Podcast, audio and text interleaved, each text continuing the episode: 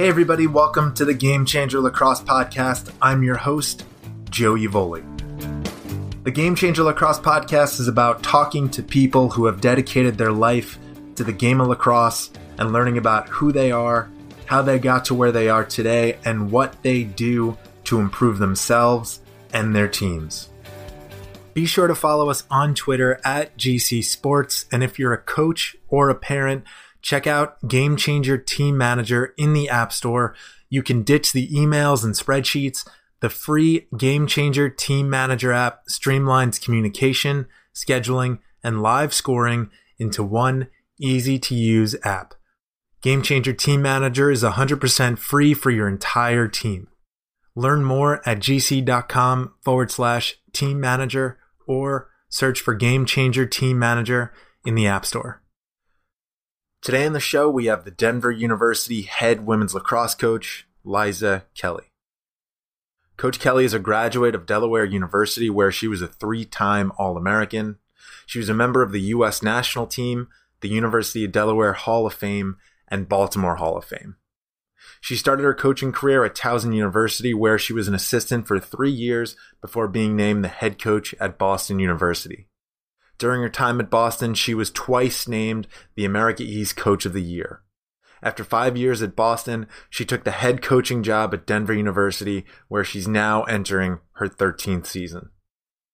Coach and I got a chance to talk about a lot of different things like doing what you love, working smarter, not harder, giving players ownership, empathy, tough love, and much more. Here's my interview with Coach Kelly. Coach Kelly, welcome to the show.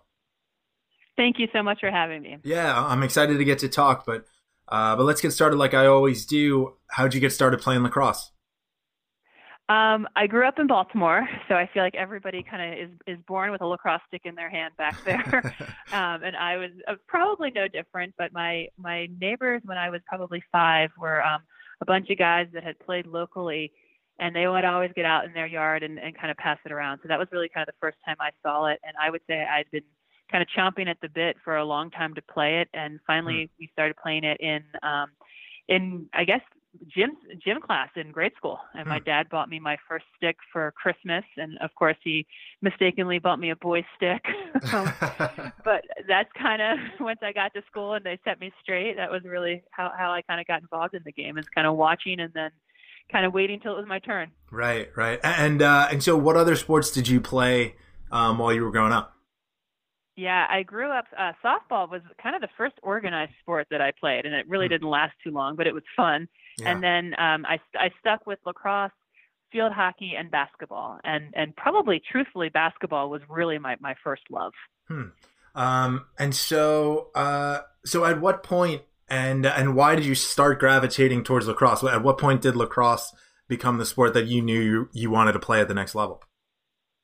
Um, you know, I think in high school, I, I, I, as I said, I really loved basketball, and I kind of, um, I kind of played with this idea of maybe trying to go to college and playing both basketball and lacrosse. Mm-hmm. Um, and then what happened was I went to a blue chip basketball camp, and I got dunked on. And uh, I think the reality that maybe I wasn't quite as good at basketball as I thought I was um, is kind of what kind of maybe maybe direct my, my my passions into lacrosse a little bit more. right, being being dunked on is uh, it's hard to come back from. Um, you know, I don't yeah. know that you come back from it. yeah. Right. um, but did you? Uh, so, so did you feel like basketball maybe contributed at all to your lacrosse game? Oh God, yeah. I think that they're they're so similar. Usually, when people haven't seen um, women's lacrosse, that's that's kind of the way I describe it to somebody is mm-hmm. is basketball with a hundred yards in between and a couple more people on the field. But I, yeah, I think they're right. so similar. Um, you know, I, I I love the intimacy of basketball, and I think that that's why um, I tend to I tend to gravitate to, towards coaching the the defensive side of the field a little bit more. Um, mm-hmm. I, I love that that there's so many crossovers between the two sports. Right. Yeah, that was uh, that was something my dad always said while I was growing up, and I actually I I didn't realize what he meant probably until like the end of my high school years, but um, he always told me that basketball and lacrosse are very similar sports. There's a lot of concepts that translate directly from one to the other. Um, but uh, but so I want to move on to your your college career. Um, what made you decide on Delaware? Um, you know, I I kind of had an interesting path. I I knew I wanted to play college lacrosse, and I knew that ultimately I really wanted to play on the U.S. team as well. Um, Mm-hmm. and my my parents were great, and they took me to a lot of different schools. Um, I ended up applying to to ten different schools, and I just I didn't really know. Um, I, I, I didn't really know what I was going to get financial aid wise, and that was a big deal for my parents. Um, was Mhm. was kind of paying for college, and so I had a lot of Ivy leagues on my list. Um, a lot of different types of schools on my list, and just we really weren't sure where I was going to sit for a scholarship or where I was going to sit for financial aid.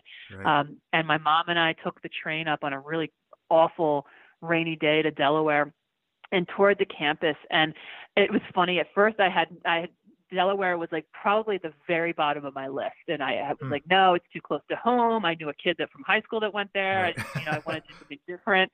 Um, and when I got there, even on a rainy day, walking around the campus, I just, you know, you, you kind of joke around, but you you kind of feel that gut feeling. Um, Mhm. And then Denise Wescott was the head coach when I went through the process. Um, and and she was she was really involved in both the international game as well as the U.S. team. And when I sat down and Hmm. said that that was a goal, you know, she was the first one to kind of not scoff at me, but kind of like like that sounds good. Let's let's let's do it. Um, and Hmm. that that I think that's really what won me over. Right, right. And so, um, so I- I'm curious, why was why was the USA team a goal right from the beginning? Was that just because it was it was the top of the sport, or, or sort of what drew you to that as a as a goal to set for yourself? Yeah, I think it was definitely that it was the top of the sport, but I had um my high school Garrison Forest had run this Metro Summer League um forever and Mhm. when I was in ninth grade I played on it and, and Jess Wilkes, who was the US goalie, was on my team. So she was I Mhm. think she had probably either was just finishing college or was post college and for a ninth grader to get to play with somebody of that caliber Right. you know it, it just opened my mind to everything and I, I think that she's really kind of what gave me that um put that goal even in my mind a little bit Right, right. Um, so, so when you got, uh, when you finally got to Delaware that first semester, um, did you feel like it was a fit right away, or were there any, you know, transition problems?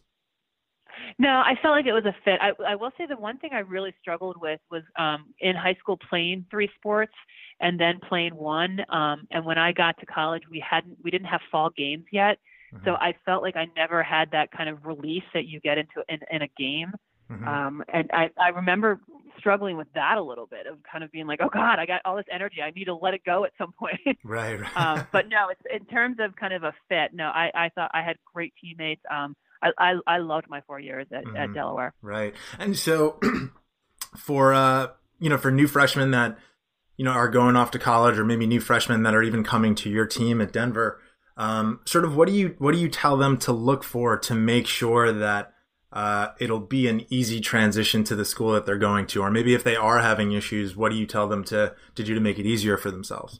Yeah. Well, I think two different questions there. So I'll take the Mhm. first one first.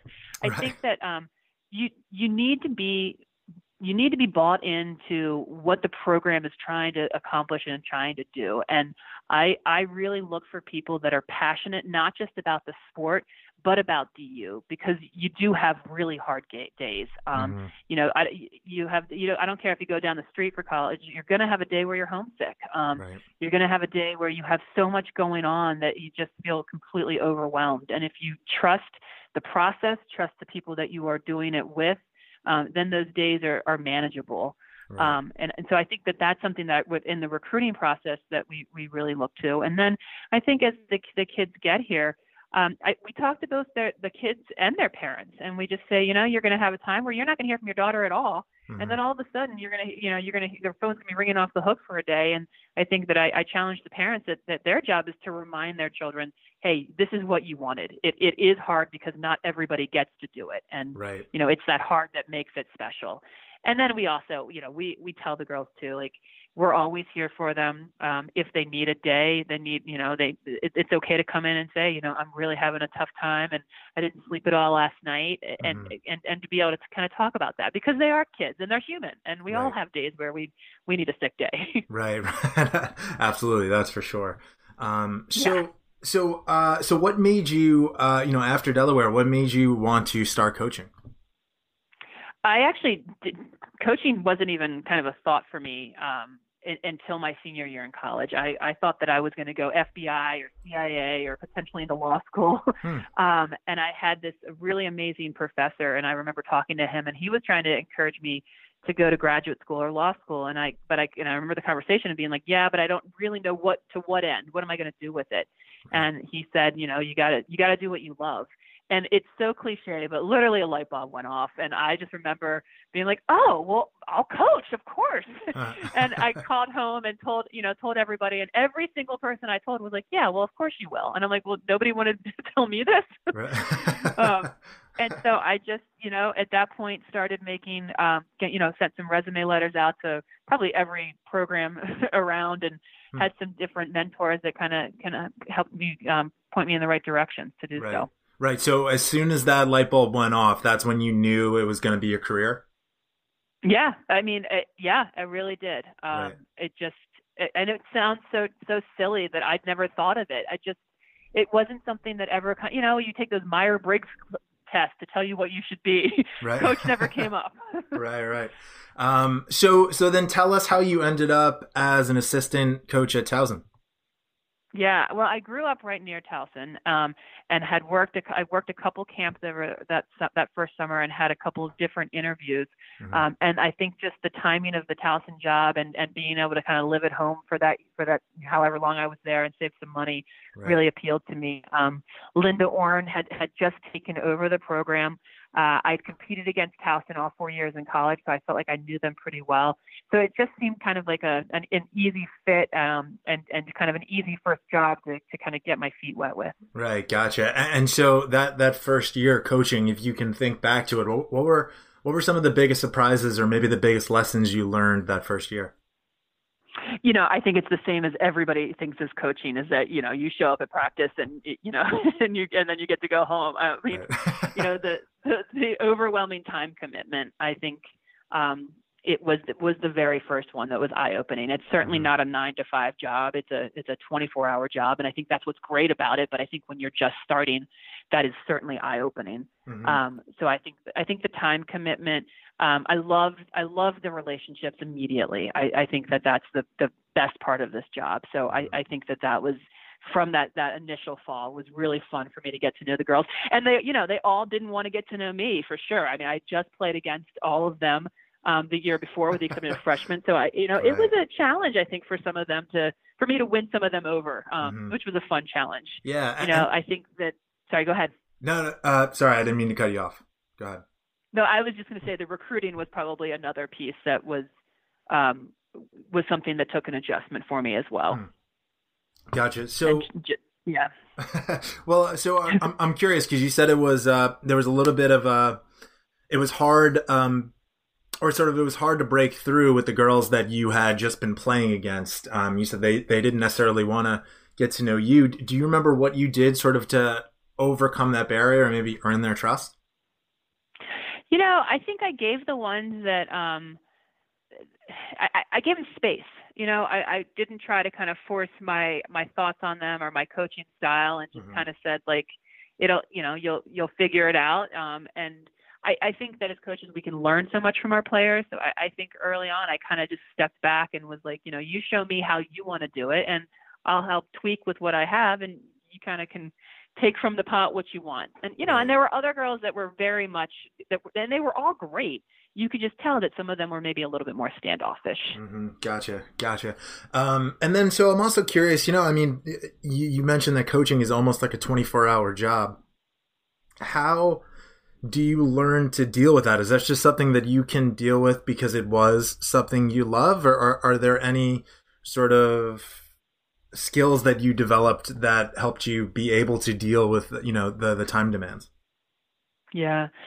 Um you know i i think that uh, you know i always tell my staff and and the team to work smarter not always harder mm-hmm. and i think that in coaching you you have to have balance especially as a head coach because it filters down to everybody else Right. Um, I think coaches a lot of times you'll hear people say, "Well, you know, if I can't care more than the team," and it's kind of our job to care more than the team. Right. You know, I think that that's kind of how it works. Is that you know we you know, it, is our job, and we have other things, and I think you just sort of have to teach yourself how to how to compartmentalize a little bit, how mm-hmm. to prioritize. Um, and I think that after having kids, I I think I, I you know you, I think your own children kind of force you to do that. You really right. you you know you got to be able to focus in and, and kind of lock in on what you're doing with your own children, and then it kind of teaches you to do the same thing with the team. Right, right, makes sense, makes sense.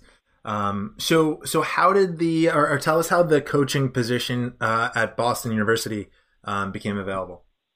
Yeah, so I was still playing for the U.S. at the time. Um, mm-hmm and I had kind of decided I'd been at Towson for three years and had decided that that was going to be my, my last year and was ready to kind of try something different. And um, I had applied for the, the head coaching job down at Richmond had opened up, and mm-hmm. Sue Murphy, who was up at BU and was also um, my U.S. coach, she had applied for the Richmond job and took it from me.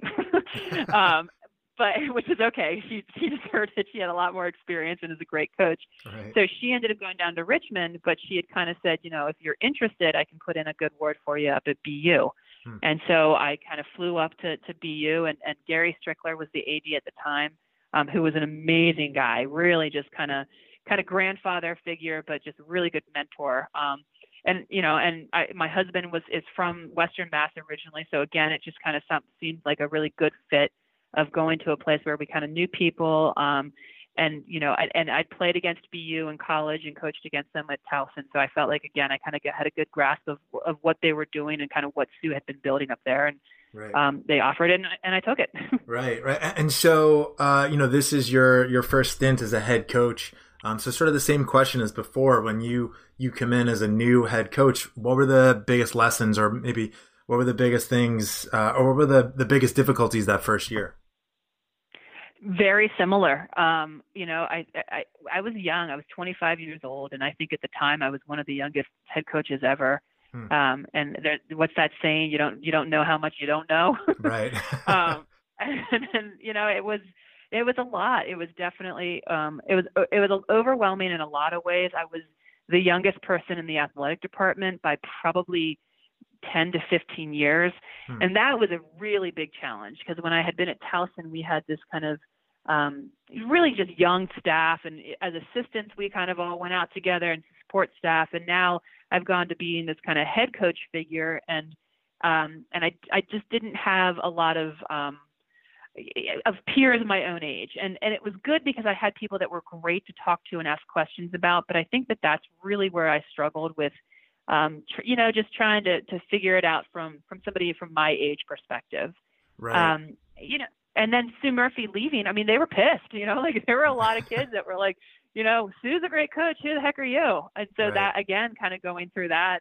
Um, and honestly, sometimes graduation just helps with that. You gotta, you just gotta kind of let them let them figure it out and give them space. And as as the kids that really Sue coached and recruited and you know kind of fostered, um, that you just kind of hope that they they appreciate the time they spent with you, but you know that they're kind of getting the short end of the stick from their from their standpoint. I think you just right. kind of got to ride it out a little bit. Right. Yeah. So if if you can uh, talk a little bit more about that, I'm I'm curious about that transition. How do you how do you overcome that? Uh, maybe I guess the way to put it is bitterness, right? Where you know their their head coach left, and now you're coming in. How do you how do you earn that that trust? You, you touched on this a little bit uh, a little bit when we talked about Towson, but how do you sort of earn their trust? What what what do you do to uh, um, you know make the the team feel more comfortable? I think that um, you you kind of have to give them ownership, and you have to learn from them. I think if you come in and kind of start barking orders right away and well we're changing this and we're going to do this and it's my program and I don't really care what you have to say right. you know then then what then what why are they going to play for you um, mm-hmm. um I think that the other mistake a lot of people make is this idea of, well, once I get my my players in and my kids in, we'll run the system. And I think that, you know, coaching is about coaching who you have. You know, you mm-hmm. can you go and recruit somebody and they might not end up being the player you, you thought they were going to be. You got to coach what's on on the field for you. And right. I think that that's something I think a lot of um, in all sports I've seen it kind of happen, not just women's lacrosse. Is just this. Well, when I get my kids here, and you know, sometimes right. you don't get four years to make something happen. You got to make it right. happen quickly. Right. Yeah. So well, you, know, need to embrace what you have. Right. Right. What I what I keep hearing from your answers, it, it sounds like you, um, correct me if I'm wrong. It sounds like uh, like part of your coaching strategy or philosophy is dealing. Um, you have a tremendous amount of empathy for the players that you coach because even when you were talking at Towson, it was about learning sort of you know who they are, um, you know what they can bring to the table, and how you might be able to help them. And it sounds like you're saying the same thing here in Boston University. You need to sort of understand your team and how you can help them. Is, is that right? Yeah, it is, but I think it's taken me a long time to to be able to look back and get that. Mm-hmm. um, you know, I think when I first got to to Boston, um, I really thought that I was I needed to be this kind of overly positive coach, and that everybody that kind of came through the program needed to be coached the same way. And if you couldn't, you know, if you weren't self motivated, if you needed to be yelled at, then I probably wasn't the right coach for you. Right. And I, I think that I, I have realized that that's kind of the fun part of coaching is realizing that I've got 35 completely different kids, and, mm-hmm. and my job is to figure out what makes each one tick. Right, right. And so, so I'm curious, how does, um, so let's say that situation, that example that you just gave, where there's one player on your team that maybe responds more to, to tough love, but that, that's not necessarily something that you have in your coaching toolkit. How do you, what do you do to figure out how to get that kid to respond to you? Um, I think it's more about me responding to her now than her responding to me. I hmm. think that that's, you know, as a 40 something year old coach, I, you know, I, it's easier for me to change something than it is to ask a 20 year old to change something. Um, right. it, you know, like, so I, I'm not saying it's all going to be like, you know, rainbows and I definitely have tough love in me. I mean, I think you can ask the team that, but I think that it is very, um, very important. And, and it's, I don't know, I'm kind of rambling a little bit, but it's, it's not going to be the same every day. You know, I, I mm-hmm. think there are going to be days where I'm going to come out and, and I am going to be really tough and, and they are going to have to kind of, flow with it. But I, I really try to be the very first person that's in your corner celebrating your victory for you when you get it correct. Right. Um, right. Gotcha. You know, I don't think we all are the are the perfect versions of ourselves every day, but right. I, I do I do think that it's more on on me to figure out what makes them tick than to, for them to have to worry about you know my my own personality disorders right yeah no it makes makes total sense it makes total sense um, okay so uh, so yeah so m- moving on to your time uh, at denver um, tell us how uh, you ended up getting the job at denver yeah, that was another kind of um, connections. So it's all about who you know. Um, right. Cathy Reese, it was out here at the time. Um, I was at BU, and Cathy has been a, a longtime friend of mine from high school. You know, competed against her and with her for a number of years, and then played mm-hmm. on the U.S. team as well. And I remember sitting down into um, at a at a summer tournament and just saying, you know, my my husband and I really have been talking about wanting to live out in Colorado and kind of mm-hmm. as a lifestyle choice. That's that's kind of where we want to be. We recognize that Denver is the only Division One school out there. Um, so I kind of said to her, if you hear of anything, you know, if CU decides to go D1 or you, you know, anything changes at DU, just just let me know. Um, right. And literally two weeks later, I got a phone call from her, and she said, "I'm going back to Maryland. Uh, the job is is open, and they're interested in you if you want it." Wow. Um, and it was it was a really I, I loved Boston. Um, I loved my players at Boston. I really like the people at the athletic department. I am not a city girl, and so mm-hmm. I think that for um, for me, we knew that we just wanted to go someplace else to start a family, and mm-hmm. that was really kind of our, our motivation to kind of, you know, in, in our minds, get get the best of both worlds of being able to have this great job, but also be able to live in a in a, a city like Denver. Um, yeah. But my kids had already you know, I, by the time I kind of got out here for an interview, this was really late summer, and the players had already kind of come back to BU. So it was mm. a really, really tough decision for me. Um, I, I, I did feel like I was kind of abandoning um, the team, which Lauren Morton, who is now the head coach at BU, tells me all the time that you abandoned us. um, and I give her a lot of crap for it now that she's up there. But you know, it is it was really difficult, but I felt that it was the right life decision for me and my family at the time. Right. Yeah, makes sense. Makes sense. So so once you take over at Denver. Um, how did you sort of approach setting the tone uh, for the team, and maybe especially because the team was coached by such a good uh, a good friend um, prior to you coming there? Yeah, you know, I think that um, what was a little bit different from going to Denver versus going to, to BU is that BU had really gotten into the NCAA tournament. They'd kind of gotten that hump of, of being kind of um, just outside the show and have, had pushed and and Sue Murphy had kind of taken them um, really, really far as a program.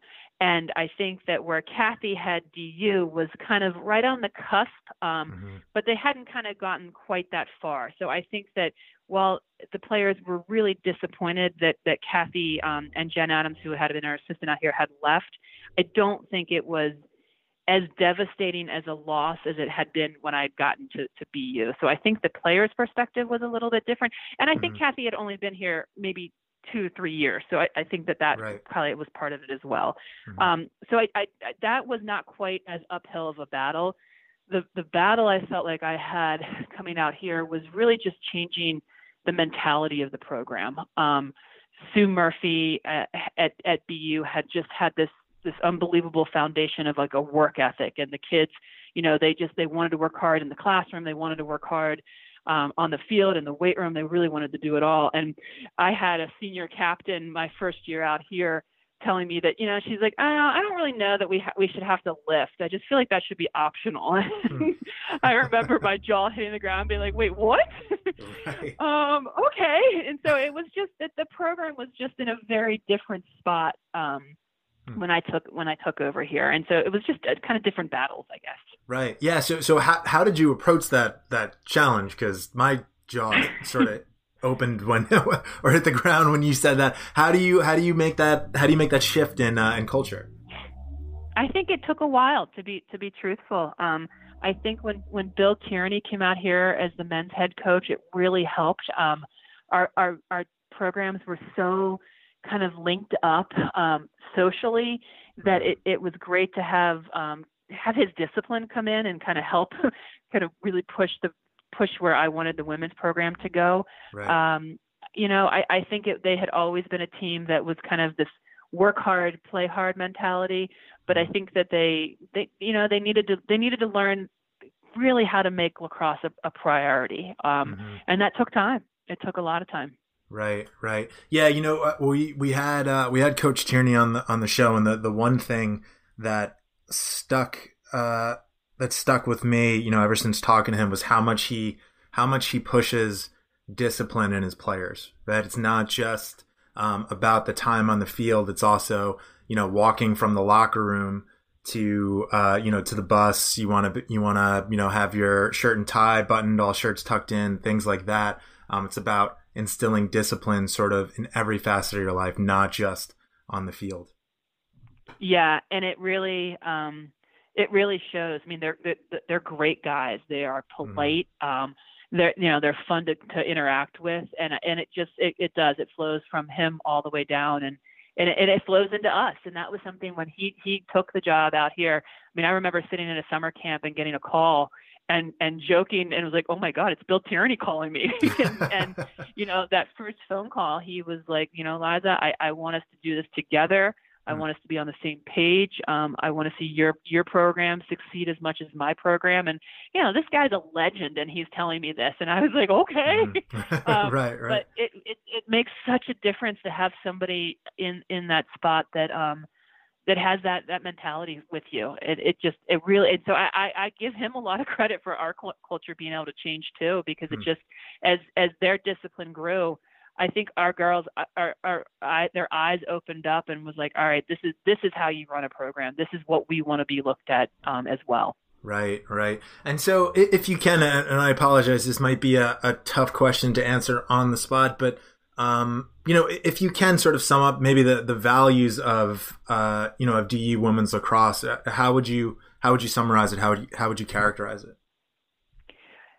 I think hard work is really, um, we probably put that just above everything else. I mean, I, mm-hmm. I think that we want to be the, the grittiest team, the, the hardest working team, whether it's on the field or on the weight room, um, or in the lacrosse, or sorry, in in the classroom. Mm-hmm. Um, I, you know, I think that that that we want to be known as the hardest working team at Denver. Um, mm-hmm. And I, I think that we are in an athletic department that is that really strives for success in all areas, and I I think that we have players on the team that feel the same way. They they want to be great in everything they do, and not just give you know not not be kind of half-assed experience on one side but everything mm-hmm. you got in in whatever it is your is your focus at that moment right. um, but i think but i think with that you have to have balance mm-hmm. and i think that we really try to allow our kids to to to excel in academically and make that a focus and then excel socially and make that a focus and not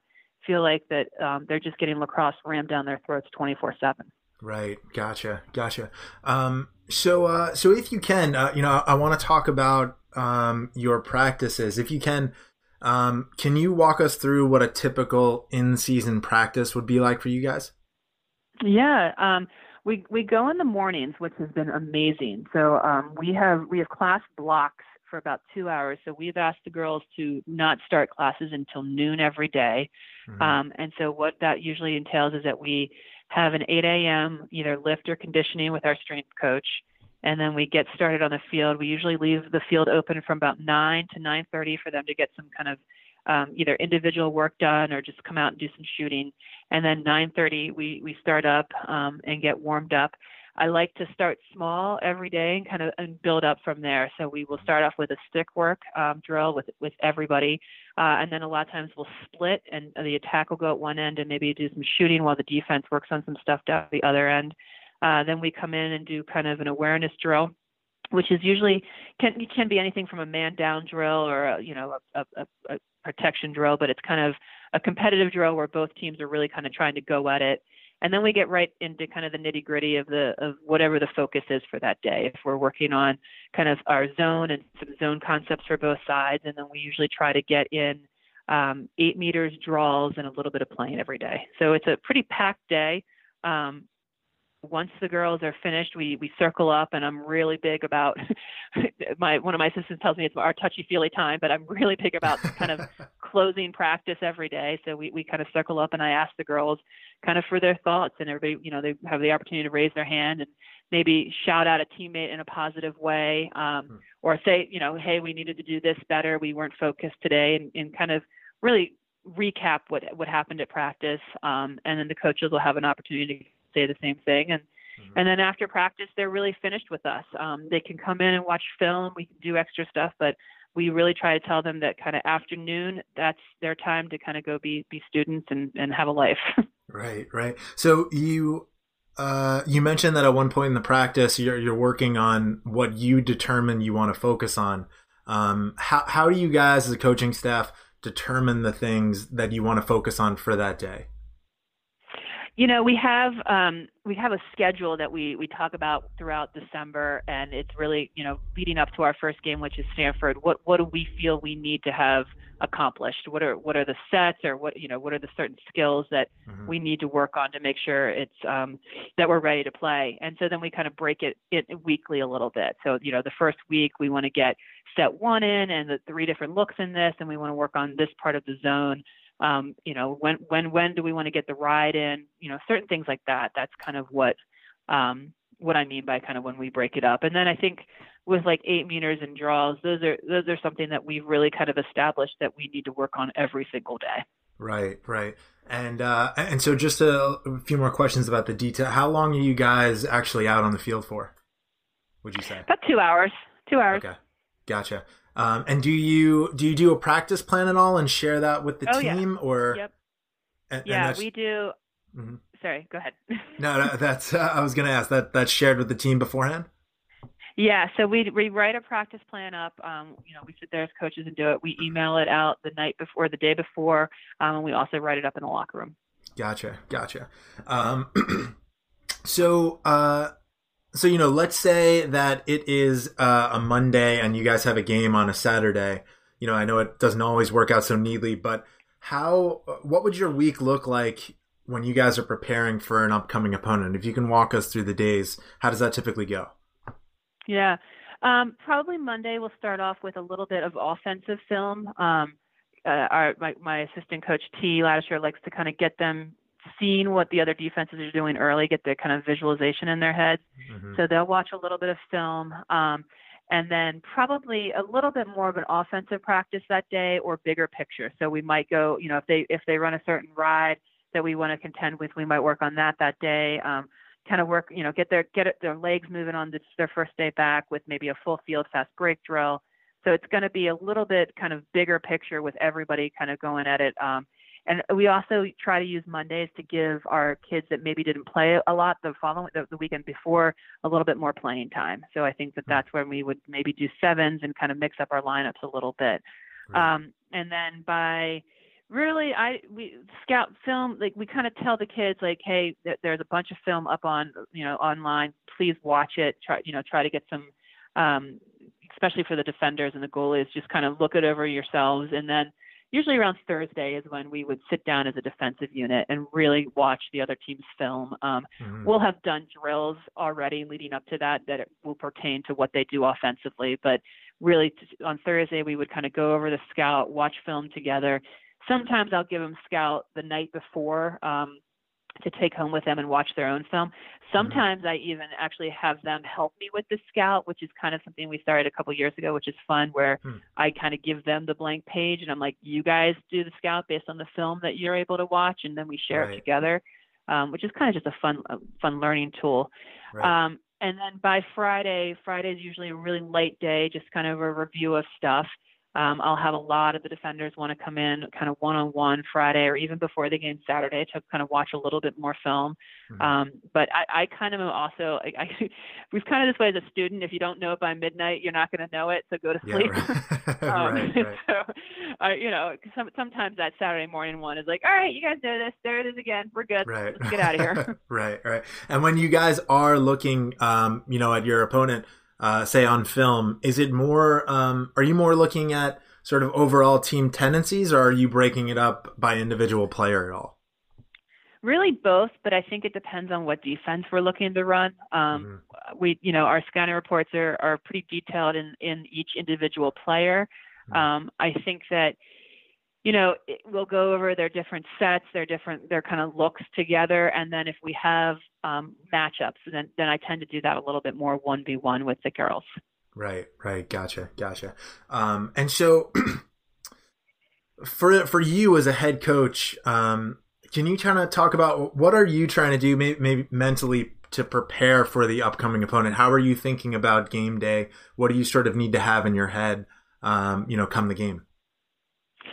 You know, I, I'm I'm psychotic. I, I want to watch every game that they've ever played. So I, you know, I I probably over prepare. Um, mm-hmm. You know, I I want to think about what what they do in different situations, and then I kind of even you know play a game in myself where I'm like, all right, well, what happens if this happens and when they've never seen this, what are they going to do? mm-hmm. right. You know, and I call everybody that I know in coaching that's played them, and probably stalk some of my friends more than I should. But I, you know, I I want to know everything I can possibly know. And then a lot of what I will try to do, and as a staff, we sit down and, and we kind of write down for the eventualities like, okay, well, if this happens, what are we going to do? What are we going to go into, or how are we going to handle it? Um, you know, we think about you think about a pregame speech, you think about a halftime speech, you think about an overtime speech, you know, mm-hmm, or a timeout, right. or you know. So I, I definitely try to probably over plan for for most of the games that we have.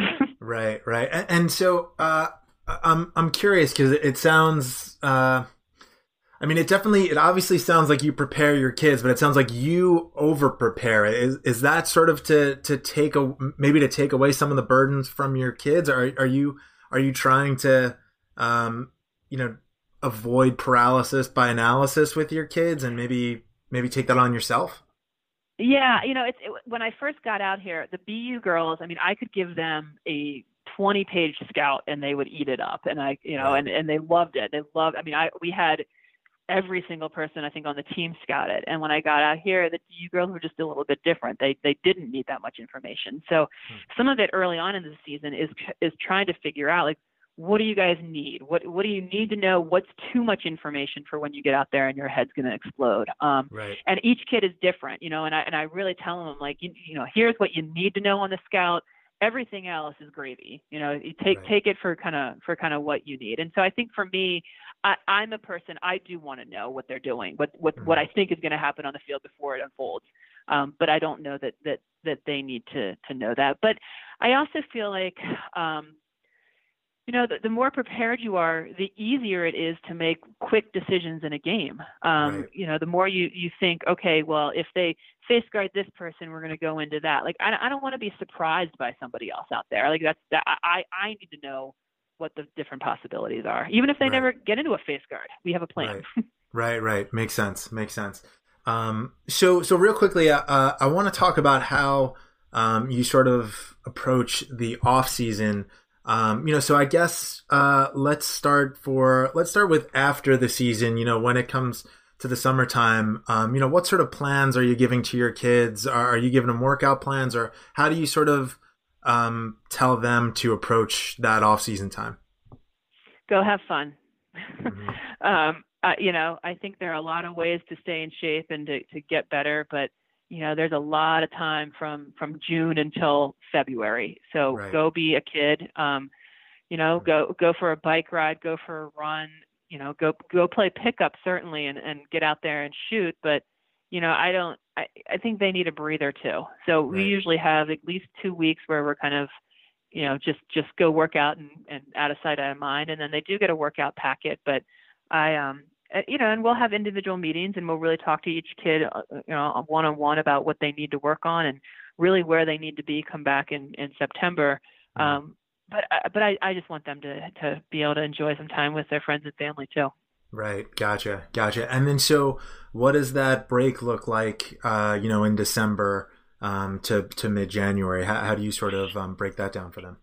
Yeah, and I do think that that's a really different break for us in summer. Right. So I think that we, since we're on the quarter system, we're actually gone from Thanksgiving until the first week in January. So the girls are have six weeks off um, leading into the season, and so at that that time we we really talk about being pretty pivotal for us. That if you weren't in the shape that you needed to be um, when you left, then it's really kind of go time. Um, the right. the workout packets are significantly harder.